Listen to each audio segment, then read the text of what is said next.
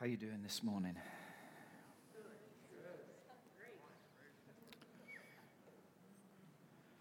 I'm excited about the snow. I know many of you aren't. Come February, I probably won't be saying the same thing. But right at this moment, it's a novelty and I love it. But uh, there you go. Welcome home. Welcome home. Both for those that are in the room with us right now and for you guys online as well. It's good to have you here. And do you know what? I, I was driving along Preston Avenue a couple of days ago and I noticed our new sign. Anyone else see it out there? You belong here. I, I love that phrase, and we've used it for many, many years. And I hope, I hope we don't just take it for granted or ignore it or drive by it, but actually think about what that means. Actually, think about what it means to you, but what it means, I guess, for all of us. A bit of what I want to talk about today is actually within that phrase. You belong here. And so, whether you're in the room as a seasoned follower of Christ, maybe you're here for the first time and thinking, what on earth is going on here? You belong here. You belong here, or maybe you're online and you've joined us for whatever reason. You're online. You belong here. You belong here with us, whether that's online or in the room. It's okay. I would love for you guys online to eventually join us in the room because I think there's something about being in each other's presence that just goes beyond. And I had this word on my mind over a period of time. And particularly, I want us to think about it for the Thursday night. If you're coming along to our worship night, I'm so excited about that night. And I would love for you to join us. Just, we're just going to worship together. But the word is linger. Linger. And it's not something that we often do at the moment, especially in times of COVID. We're in and out and we want to get away quickly, but we need to create time, margin to linger not to rush away, but to linger. And if you can indulge me just for a moment, I am British. I don't know if you knew that or not, but I am. Someone asked me earlier, will I be supporting Canada or England in the World Cup? Well, I will be supporting Canada till we get knocked out and then I will support England after that. but today in the UK is a significant day. And I'm particularly, I think about today as a significant day because I have friends that have been and are in our armed forces. And I know here we celebrated on Thursday, and I guess, well, not celebrate, it's the wrong word, commemorate it. But if you will indulge me just for this week, this year, I want to bring a bit of British tradition here. And in a moment, we're going to stand and pray. But you see, Remembrance Sunday or Remembrance Day is a day that's associated with sacrifice, it's a day that's associated with freedom. And freedom never comes without sacrifice. Even when we think of our own Christian tradition, Jesus sacrificed himself for our freedom. And down through the years, many people have sacrificed their lives, their mobility, their money, their time, their resources for our freedom.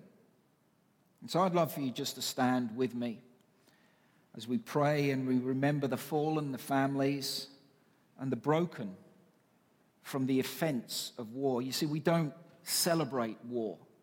Anyone that's been in war will never celebrate it, but we commemorate the sacrifice of the fallen.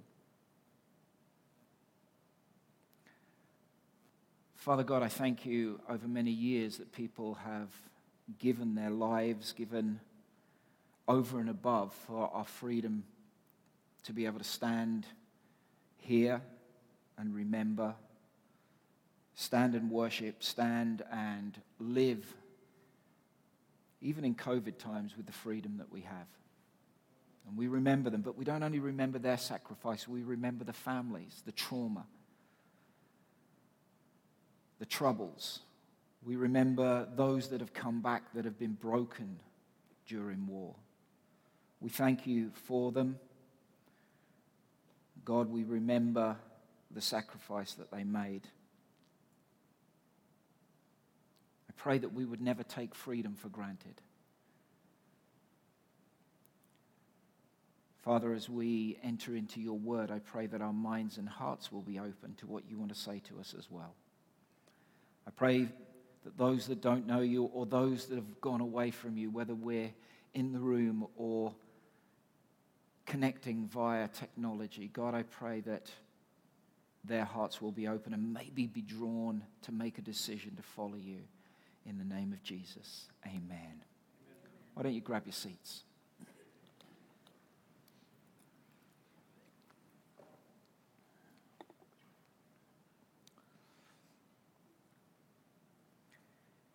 It's 3 a.m. or roundabout on the 6th of July, 2012. And I woke up and there was a rattling on the window. And I looked out the window and Dee woke up as well. And there's Dee's best friend outside and she's, she's throwing stones at the window to try and get our attention. So we obviously knew something pretty serious was going on. So we rushed downstairs and opened the door, and Allison came in. And she told us about Nathan, one of our young guys from church in Newcastle. And he'd been involved in a car accident, and she didn't have all the details at that moment, but He'd been involved in a car accident on the way home from a wedding that we'd all attended on that day before. It transpired that he was killed instantly, and after everything was going on, and I was the one that had to go and tell his fiance, Nathan's fiance, they were due to be married in, in December, I think it was, and had to go and knock on their door at 6 a.m. or so and tell this broken girl that her fiance had died. And then I went with the parents to identify Nathan's body in, uh, down in the depths of the hospital and had the privilege of praying with them, praying with them for Nathan to be raised to life and felt so small, so insignificant at that moment. Later on that day, as I did countless trips to and fro from the parents, from Nathan's parents' house, there was a talk show on the radio and just happened to be listening. Someone was complaining, as we all do, about something that in my, in my world, in what I was doing, seemed so trivial at the time. I did something that I'd never done before, and I've vowed never to do since or ever again. I rang in this talk show. The radio host listened with compassion and stunned silence, actually, which was amazing for this guy because he never stops talking. And he then simply, after I'd unfolded what I was doing and where I was going and what was happening in the, in the previous seven or eight hours, he just said, How do you cope? How did they cope in such circumstances? And I thought for a second and I replied that we, I, they coped by a relationship with God who transcends death, but also our relationship within community who rise up together when things like this happen. And I've seen our community here in Circle come together over the past year, meet financial needs, step into, into brokenness, support those that are dealing with grief, and minister where ministry is needed. And I'm not talking about a pastoral care team or a staff member or someone, the specialists, so to speak. I'm talking about you. I'm not even talking about counselors or therapists or those professionals that do such an incredible job. I'm talking about you and the person sat next to you. Stepping in where there's brokenness, where there's need. And our theme over these few weeks is steady. Last week we looked at steadying our heart as an individual. And this week I want to look at the theme steady the ship, hence the foghorn earlier. See, C.S. Lewis in his book, Mere Christianity, paints this picture, and it's really a picture of morality, but morality is, is, is not just right and wrong, it's actually how we live together. And he paints this picture of a ship, and the ship having in- integrity within itself, internal harmony. We looked at steadying our heart with the Word of God and with worship last week, and I hope you took down notes of the verses because you will need them. You will need them. See, suffering and grief is not, is not something that might happen, it is something that will happen. It is how we deal with it. But today I want to look at steadying the ship, basically, not colliding with each other, steadying our ship, steadying who we do life with, harmony be- between people living in community, steadying our relationship with each other, which is probably more needed now than ever before. Next week, we're going to look at steadying our course, where we're going, how do we get there, what is our destination. So, what is steadying the ship? Does it mean that we, we just go along in calm waters, that everything's fine, that everything's perfect, and as it should be as when you're a Christian, shouldn't it? Would be nice. But that's not the reality of life. You see, although a ship is steady and safe in a harbor, it's designed and purposed for open waters. And so our ship, our community, is created for turbulent waters. It's created to go out in open sea into the world around us. I remember many years ago when I used to do a lot of water skiing, and my water skiing experience was calm water. That's what I like. And my friend was a ski racer. And we went out in his boat, and we were actually in Sydney, and we went along the river, and we went out of out of the river to what they call the heads, Sydney Harbour heads, and you, you reach the end of the river and then you're in the sea. And believe me, there is a huge difference between water skiing on a river and water skiing in open sea. And I was in the boat and he was training for a big ski race, and I was the guy purposed to watch him. I was like, why would you do that? Because then I realized that as the boat went down, the ski line went through the wave and he completely disappeared. And then a, f- a few seconds later, he'd appear up here and we'd be down here. What on earth is going on? I just had to make sure that he didn't drop off, fall off, or get eaten by sharks as he skied. It's a real thing. See, what I didn't realize, and I was I was pretty scared when we first out there, when we were first out there. But what I didn't realize was that his boat wasn't just an ordinary ski boat that I was so used to being in. His boat was designed for open water skiing. It was designed to hit the waves hard and not break up. It felt like everything in the boat, including my internal organs, were breaking up every time we hit a wave. And the ship was steady even though I was not. See, our community was designed not to live in the safety of the harbor, but to go to sea on mission.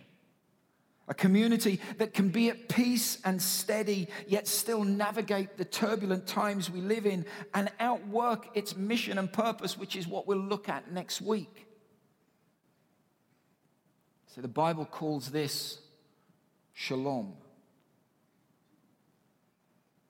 And that word shalom, you may have heard it, shalom Shabbat or Sabbat, is not just about having peace around us. Peace is not the absence of war.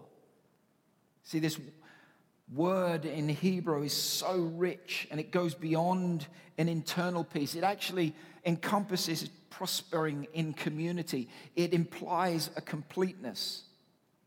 We see this word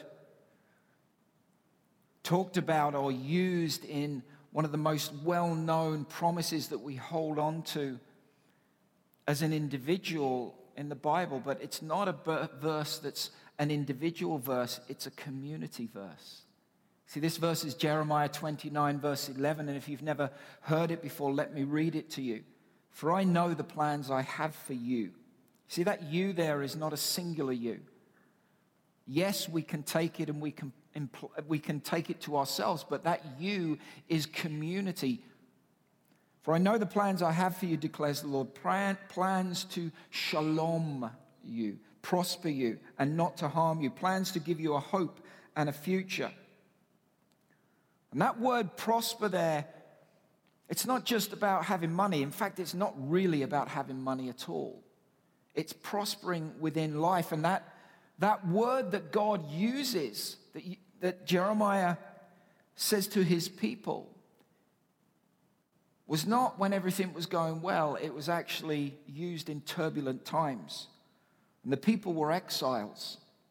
They were taken away from their home by a violent and militant nation.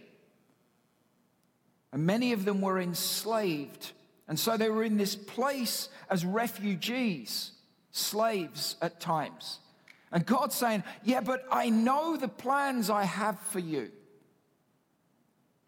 So there was a community of refugees, wounded, people with no roots in a pagan and alien land.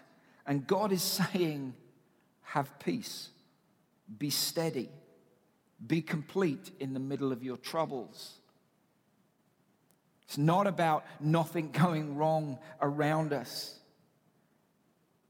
It's about who we are as a community. The New Testament has a, another word which is similar but, but different in some ways. And that word is koinonia. It's used in Acts 2:42, and, and we, we know it as the word fellowship. And it's difficult to think of a word that is better. It's not just visiting, it's not hanging out, it's not just doing life together, but there's something so full about that word fellowship. See, the first church in Acts 2:42 devoted themselves. They took personal responsibility and they devoted themselves. They placed themselves in koinonia, in fellowship. And it means intimate participation. And so they formed a community which wasn't just about a group of people with similar interests. It's not a, it's not a chess koinonia or a hockey koinonia or a knitting koinonia. It was a fellowship of people. They weren't even just in the same room together. It says that they were of one heart and one mind. And so there's a relationship with each other and the Holy Spirit.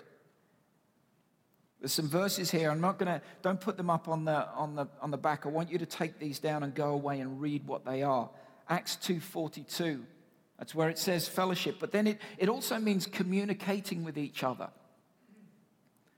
Philemon 1, verse 6, and it's talking about sharing. It means when we take communion together, which I think we're going to do in a couple of weeks' time again here in this, in this moment, but probably all going to do on Thursday night as well. 1 Corinthians 10, verse 16. But it also means financial contribution. There's not this just joining of hearts, there's actually a financial contribution. People saying, What I have, I'm called to steward and use to, to help meet need. Romans 15, verse 26. And then in Acts 4, verse 33 and 34, it says this with great power, the apostles continued to testify to the resurrection of the Lord Jesus. And God's grace was so powerfully at work in them all, there was no needy persons among them. From time to time, those who owned land or houses sold them and brought the money from the sales. You see, community, the fellowship, the koinonia, the shalom was working so well that people said, What I have is a resource for the community. It wasn't that they lived in, you know, this nice little happy hippie commune with nothing outside touched. It was when people were in trouble, they met the need. And I've seen this over the last year here so evident. People giving of themselves, giving of their resources, pooling our resources together to meet need within our community. Jesus said, Love God and love people are the two greatest commandments. Do you know what?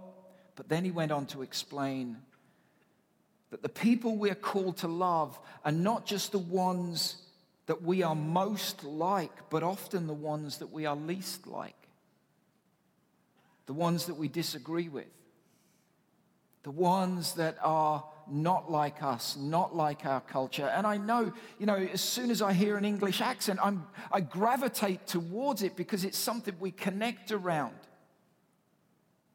And that's fine, but I don't do that exclusively. I want to connect with people outside of my who I am and and and and Jesus said, Love those that are least like you as well. That's what real community is. Real community isn't just finding a group of people that are most like us. It's having a group of people that are so diverse, yet we put aside some of that diversity and center on who Jesus is and outwork who we are within that community. A scared world needs a steady church. Can I say that again? A scared world needs a steady church. Steady our hearts, but we also need to steady our ship.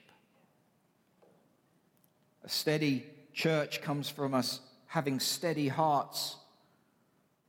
And then we read in Philippians 2 1 and 3 that we place others' needs above our own. Therefore, if any of you have any encouragement from being united with Christ, if any comfort from his love, if any common sharing in the Spirit, if any tenderness and compassion, then make my joy complete by being like minded, having the same love, being one in spirit and of mind, doing nothing out of selfish ambition or vain conceit. Rather, in humility, value others above yourselves. You see, you don't read that on social media. You go through social media and it's, it's ignore others, it's all about you. And now we need to be healthy. We need to have a steady heart. We need to be right and steady ourselves. But how often do we put others' needs above our own? The interests of others. The interests or the primary interests of the world around us although most of them are unaware of it, is to be in relationship with our Creator. There is something within us that calls out to our origin. We need to be reconciled to God, but also reconciled to each other. Love God, love people. What a challenge. You see, the Pharisees, and we, when we read about the Pharisees, they've got a pretty bad reputation, haven't they? It's okay, you can nod or agree with me. The, the Pharisees have got a pretty bad reputation. You see, they loved God. They loved God so much that they wanted to get everything right. But they forgot about the second, which is love people. They were so intent on getting everything right so that they could have this, this relationship, they forgot about this relationship.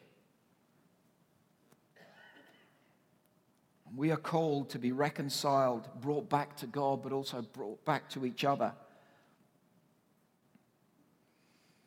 God is building us into a community that is healthy and robust.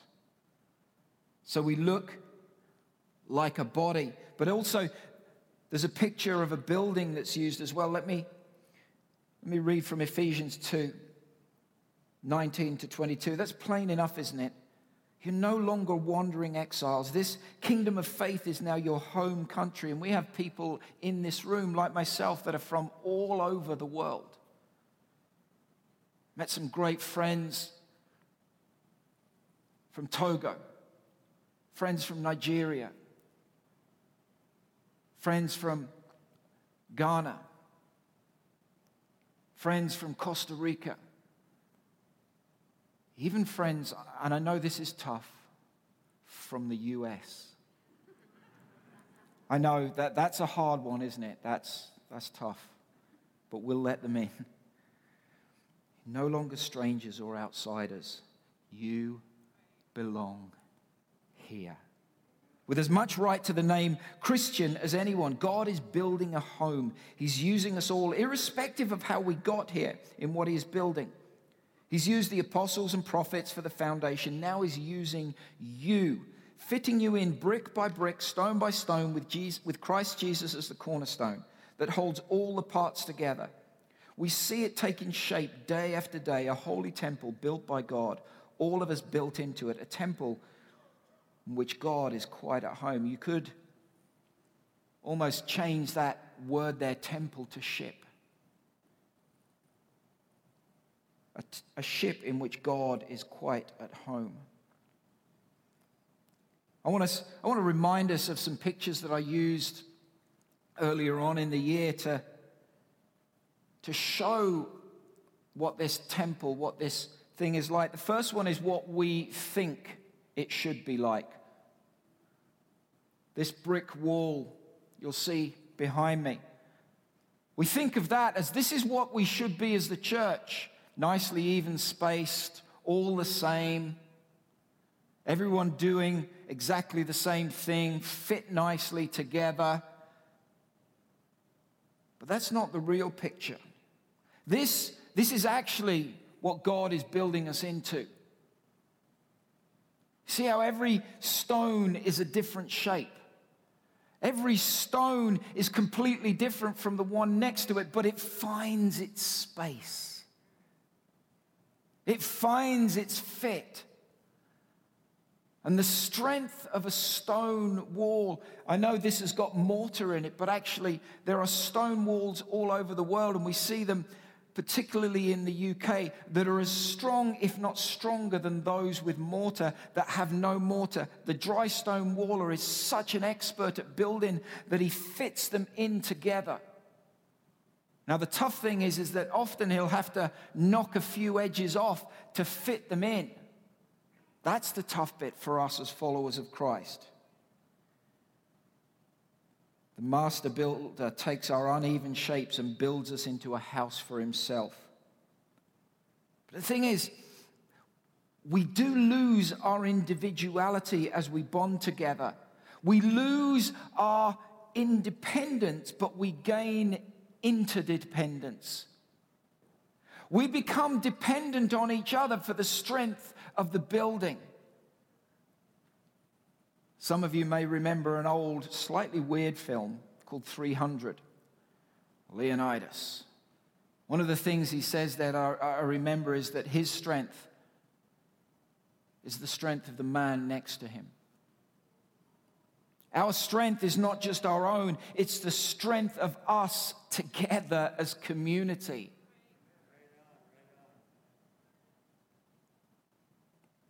We're not nicely shaped bricks, but odd shaped stones that God is shaping into a building for Himself.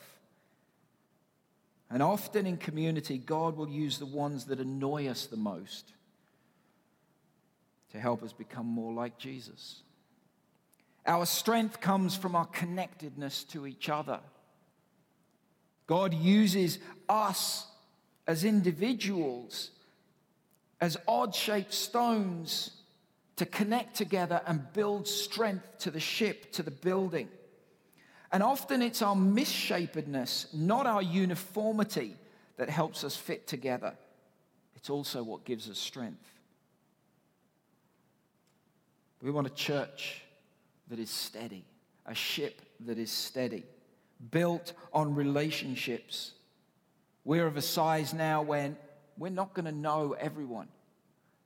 And as we grow and more people add themselves, we will not know everyone. But we do want to be a church where everyone is known, everyone is connected, where we have tactile and authentic relationships, where we have places, environments, where we can do life together and process life together. Place where we do the hard work of getting along. James 3, verse 18 says this You can develop a healthy, robust community that lives right with God and enjoys its results only if you do the hard work of getting along with each other, treating each other with dignity and honor. See, the problem is, is that too many of us drop out when we realize it's hard work. Relationships are hard work. Faithful presence is hard work. But we will build a healthy, robust community, church, if we are committed and prepared to do the hard work of getting on with each other. This this year, our focus is as one, in unity, not uniformity, but in unity with each other. Paul talks about, the Apostle Paul talks about putting aside our cultural barriers that we've built. You know, he says there's neither Jew nor Greek, neither male nor female. And he goes on and slave nor free. And he's not saying that there are none of those in church. He's not saying that those, those, I guess, things that help define us are not important. He's not saying that at all. He's saying the barriers that we've created around those differences are not there and should not be there. Gender, nationality, economic status they're all important to us, but they should never be barriers to us building a healthy, robust community that lives right with God. We do the hard work. As we do the hard work of building right relationships with God and right relationships with each other, we build wisdom within a healthy, robust community. See, there is a, a payoff for the hard work, for doing life with each other, for forgiving each other, for bearing with each other, for bearing each other's burdens. We have a healthy, robust community that lives right with God. You still with me, church? Online, are you still with me? I hope you are. You know, as church, it feels like that we're just getting our heads around dealing with one set of issues and potentially diversive issues that come in from the world around us, and six more pop up. The problem is, is that it's not that we don't deal with the issues, it's that we allow these issues to bring division within the church bring division within the ship. There's an incredible old film, and actually, there's been a few remakes of this film that tells the tale of Captain Bligh and First Mate Fletcher Christian. It's actually a, based on a true story, Mutiny on the Bounty.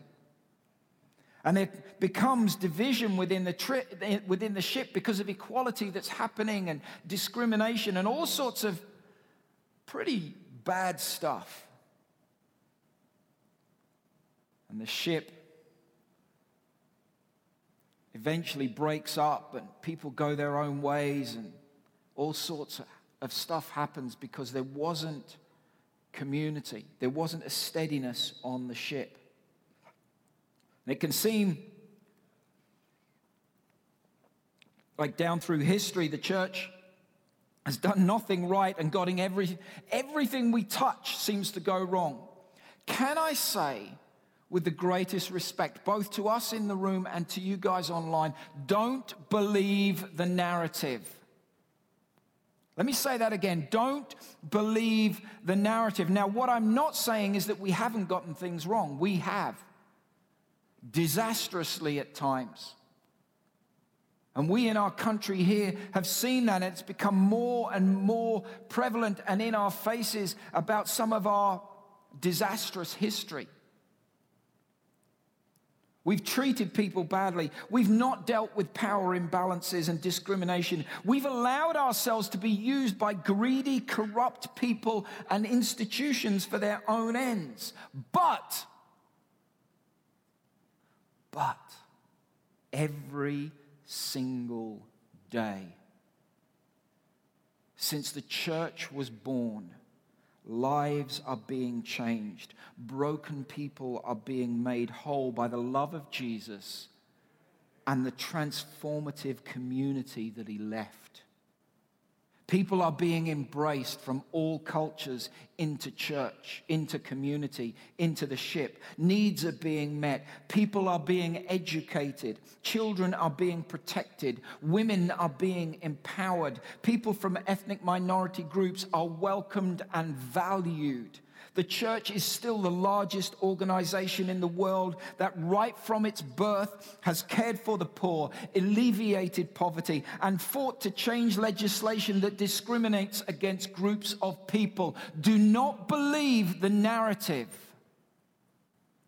Steady the ship. God still loves his beautiful bride. Jesus said, I will build my church, and the gates of hell will not overcome her. He said that he loves her and gave himself up for her. And we are commanded to love each other like he loves us. Now, that's the hard work. We were created to be in community. Genesis 1 God saw that it was good, is said seven times. But then we get through, we get to Genesis 2, and it, God says it is not good. The first time that God says it is not good is when He created man alone. You see, He created man in His own image, and God is in community within Himself. So God created relationship for us. And we are created to be in relationship with each other. Our strength comes from right relationship with each other. And I want to say this again church is the best place to have your worst day. Living in community is not easy, and that's why most of the New Testament, when we read it, is not just, it's not just about theology and doctrine. It is about how do I live with the person next to me who is not as loving and caring and blessed as I am connecting community that builds relationships for good. We want to be a church that connects people to Jesus, to each other, to growth, and to purpose. A place to be known and to know. It's time to steady our hearts and steady the ship. We are in this together. And unlike Mr. Incredible, we do not work alone, buddy. Imagine a church so steady it cannot be disrupted by the upheaval of the world around us. A church that, that actually welcomes the unsteady hearts with kindness and compassion and provides a place for their hearts, for our hearts to find rest. A place where, even in the time of COVID, we take time to linger with each other and with God. A place where we linger in worship, not rushing through a set program. A place that, when seen from the outside, is so steady, safe, and welcoming that people begin to stream to it from an unsteady world. A place of shalom and koinonia, prospering and fellowship. A place where the broken are not only made whole, but like it says in Isaiah 61, they then began to build, to rebuild the broken walls of others. See, many of you came in broken people, but you are now rebuilding others' broken walls. Churches, it is time to steady our ship. Can we pray together?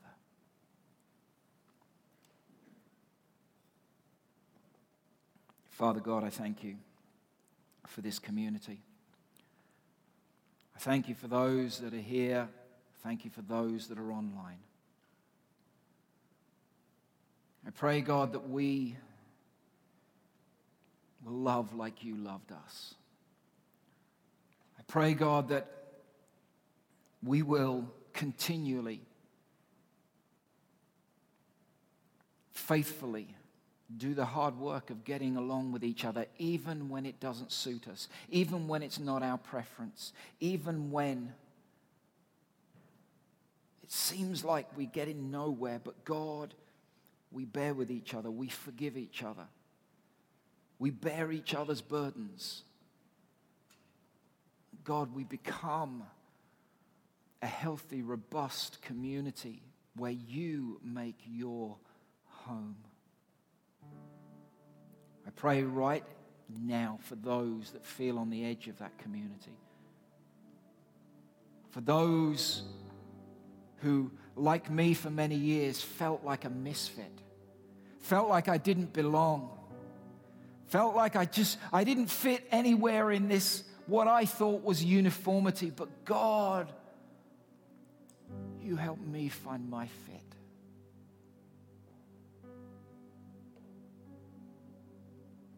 Pray for those in that situation, God. God, as we steady our ship, as we open our arms with love and compassion, God, that they will find their fit.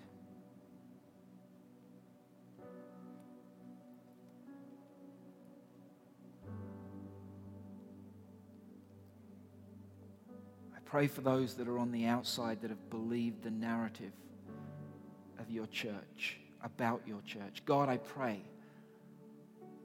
that as we circle, show your love, show your care, show, show your faithfulness, show your mercy, show your grace, alongside of many other churches in our awesome city. God, I pray that the narrative will be changed The people will see past the headlines, the gaudy headlines, and will see you reflected through and in us.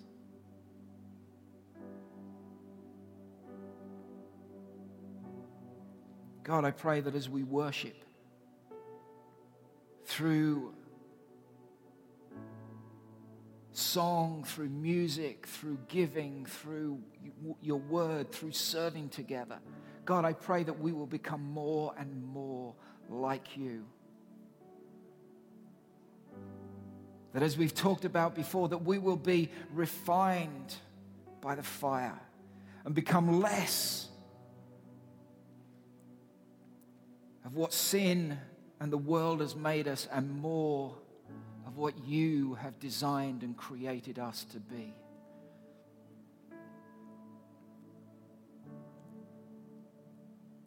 I'd love every head to be bowed, every eye to be closed just for a moment. I want to speak specifically to those of you that have never made a decision to follow Jesus, both in the room and online as well. Or you've, you've gone away. You've walked away, whether it's deliberately or whether it's stuff that's been done to you that's caused you to walk away from church, to walk away from Jesus. And He's calling you home right at this moment. Maybe you're a young person that's grown up in this church or another church. And you've never made that faith decision. You've always relied on your, your family faith decision. Right now, you're ready to say yes to Jesus, yes to his love, yes to his grace, yes to his faithfulness, yes to his mercy. So, with every head bowed, apart from one or two team that are around, who are just there to help me notice hands going up, I want to ask you can I pray with you? And I love to know who I'm praying with.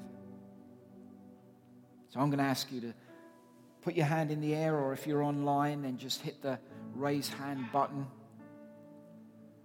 If you're saying yes to Jesus right now, let me pray with you. Put your hand high up in the air so that we can see invite you into community, invite you into a place. Thank you. Invite you into a place of Jesus' love. Who else is ready to say, Yeah, that's me. That's what I want?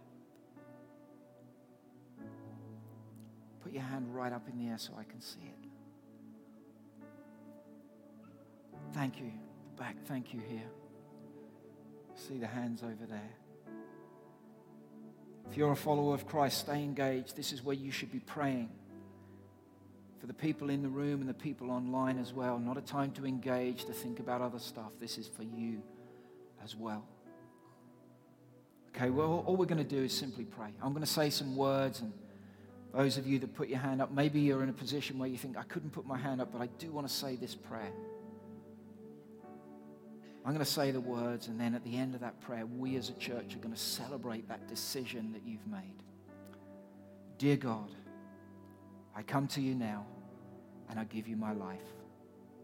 I thank you for the life that you gave, and I take hold of the life that you give. I ask for forgiveness of my sin, and I thank you that I am now forgiven. Thank you for the community across time and across location that I am now part of. And from this moment forward, I am now a follower of Jesus. Amen. Amen.